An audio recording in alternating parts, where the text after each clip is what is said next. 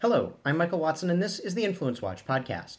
Last week, we invited the Washington Examiner's Andrew Kerr on the program to discuss the finances and organization of Black Lives Matter, which are, to put it kindly, tangled and non-transparent. We encourage our listeners to go to the Examiner and keep up to date on Kerr's continued investigations. Some very familiar players are getting involved in big B L M. But today, we continue looking behind the B L M movement by examining its ideology. Put simply, what's the big deal about equity? Joining us to discuss that is Christian Watson, a political commentator and activist with Color Us United. Uh, Christian, before we begin, can you tell us a little bit about your background? Yes. So I am the spokesperson for a group called Color Us United. Um, and Color Us United's goal is to fight for a race-blind society. Um, so essentially, we believe in colorblindness. Um, we believe that someone's uh, character, not their skin color, is the most consequential thing about them, and that this truth is being forgotten these days as wokeness takes over American institutions. Um, I'm also the host of a, a podcast called the Pensapolitics Podcast, um, and that podcast lives on my YouTube channel where I also do semi-daily content. I haven't been doing it recently for uh, reasons, but I'm, I'm getting back to it, um, discussing politics, culture, and social issues.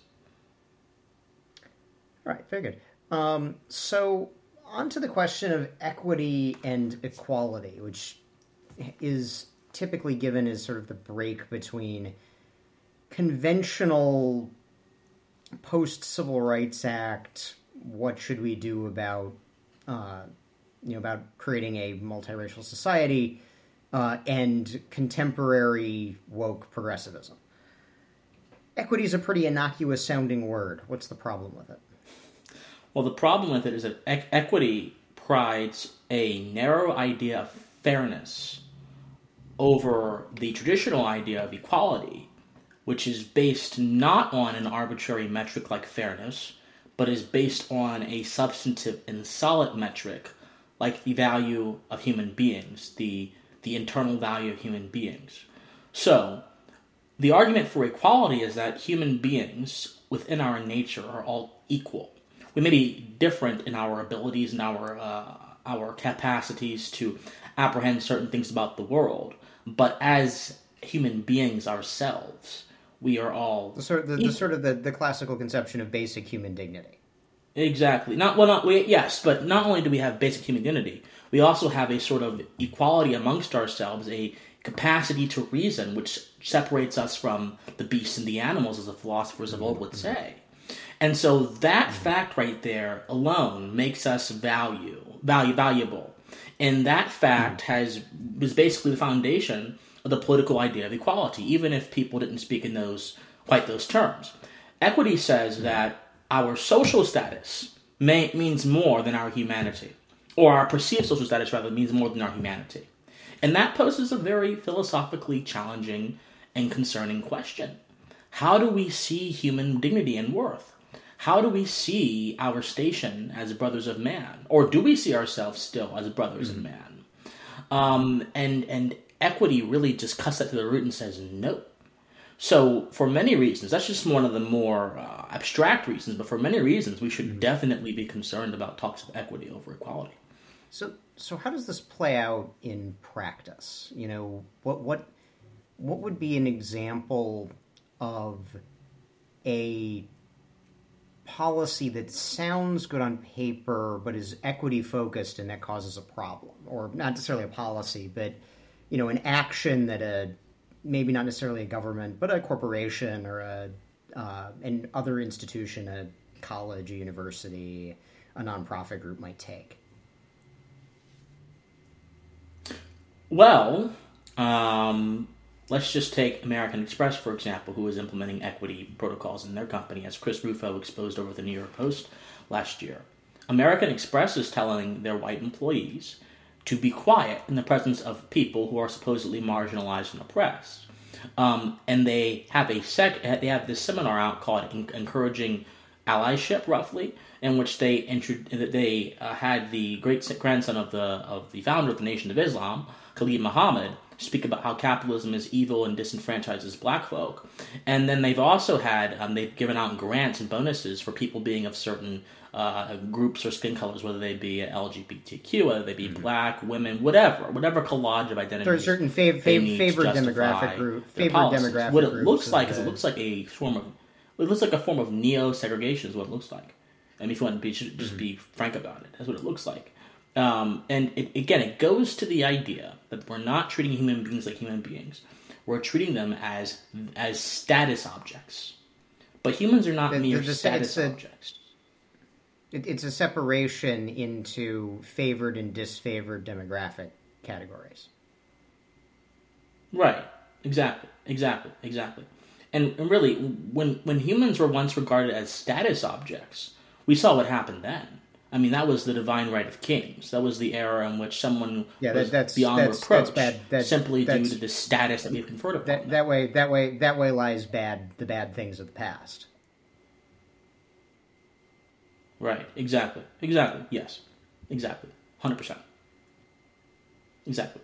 So, how how are you? How are you all um, Hello? at Color Us United and? Um, Obviously, you and your personal uh, in your personal work, how, how are you pushing back against, I, I, you know, as I mean, you mentioned Chris Rufo, uh, the extent of his work is extremely concerning at how deep uh, these equity ideologies, uh, B L M, the um, the sort of broader woke progressive movement have burrowed into the major institutions of American life. How how do how do you push back?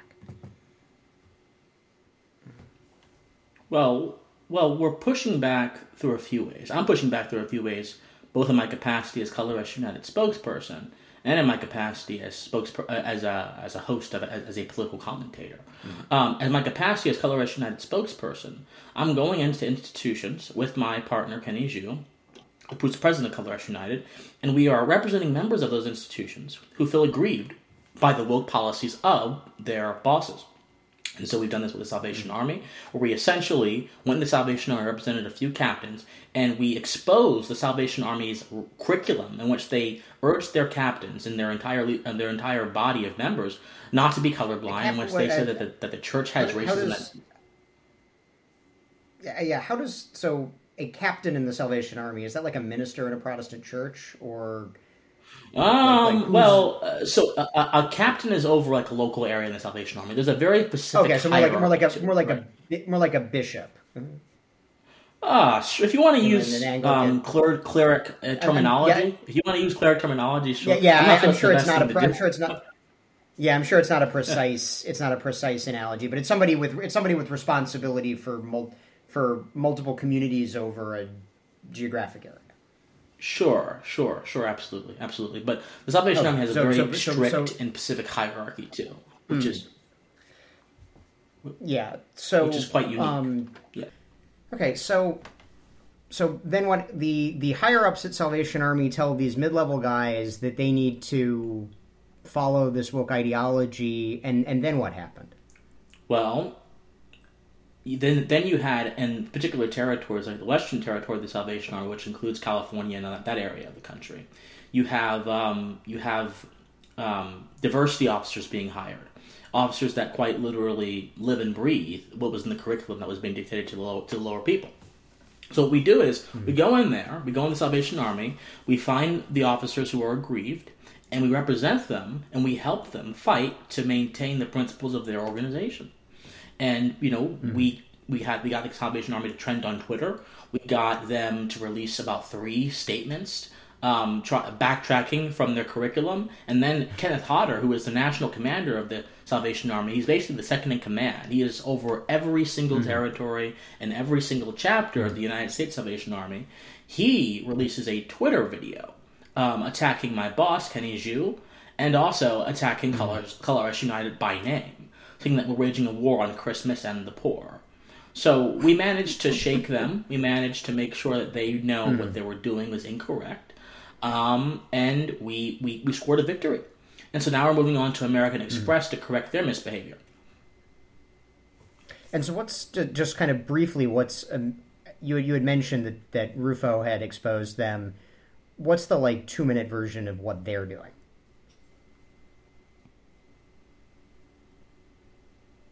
Say again? What's, like, the two-minute version of what American Express are doing? Ah, so American Express is doing a few things. Number one, they are p- releasing bonuses to hire people of certain skin colors and groups.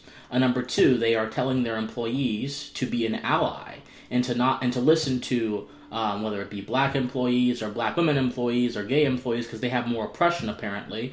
I mean, they're doing a bunch of things, I mean, this, um, which is this, all this in there. The, the oppression dynamic is really important to woke ideology, is, is my mm-hmm. understanding. Yes. That it's yes, sort of the of core, the, yeah, core es- the core essence of... Right, yeah, right. Yeah, it's called the intersectionality. This theory. Yeah. Yeah, right, right, right. It was originally proposed by Kimberlé Crenshaw back in the early nineties, and she basically used it as a way to, to map out her argument for feminism, but it's been it's evolved beyond her original conception of it. And basically, intersectionality theory is this idea that we all have different identities, and some of these identities intersect with certain forms of social oppression, and that to beat these forms of social oppression, we have to understand how they intersect, how they interact with each other. So if you're a so Kimberlé Crenshaw actually said this in an interview. She said that if a girl, if a black girl is having problems in school, maybe that shouldn't just be a race problem, but also a gender problem. What if she's having problems on both fronts? And so we had to understand the problem she's having in school as being a mixture of both problems. The the, the problem here is that again, you're you're you're, siphon, you're siphoning my humanity from me by segregating it into different sections of my being, rather than just taking me as a whole. I'm not simply A, a mass of parts that exist out here in space. I'm a whole human being with a mind, a heart, a body, visions, values, and goals. And this is what these are the eternal truths that our our American experiment was based upon. So why in the world would you want to transgress against that? Well, either you don't agree with the American experiment, or you think the American experiment, not only do you not simply not agree with it, you think the American experiment is fundamentally wrong and evil, and your worldview is going to be a better worldview to advance. And that's precisely what it is for these people. Well, I think that is a good point to end. Thank you again to Christian Watson of Color Us United for joining us. We will include links to some of his work in today's show notes. That's our show for this week. We encourage our listeners to subscribe on Stitcher, Apple Podcasts, or Spotify, and if you have subscribed, thank you, and please leave us a five-star rating. Those ratings really help us find new listeners, especially if they come with a positive review. We'll see you all next week.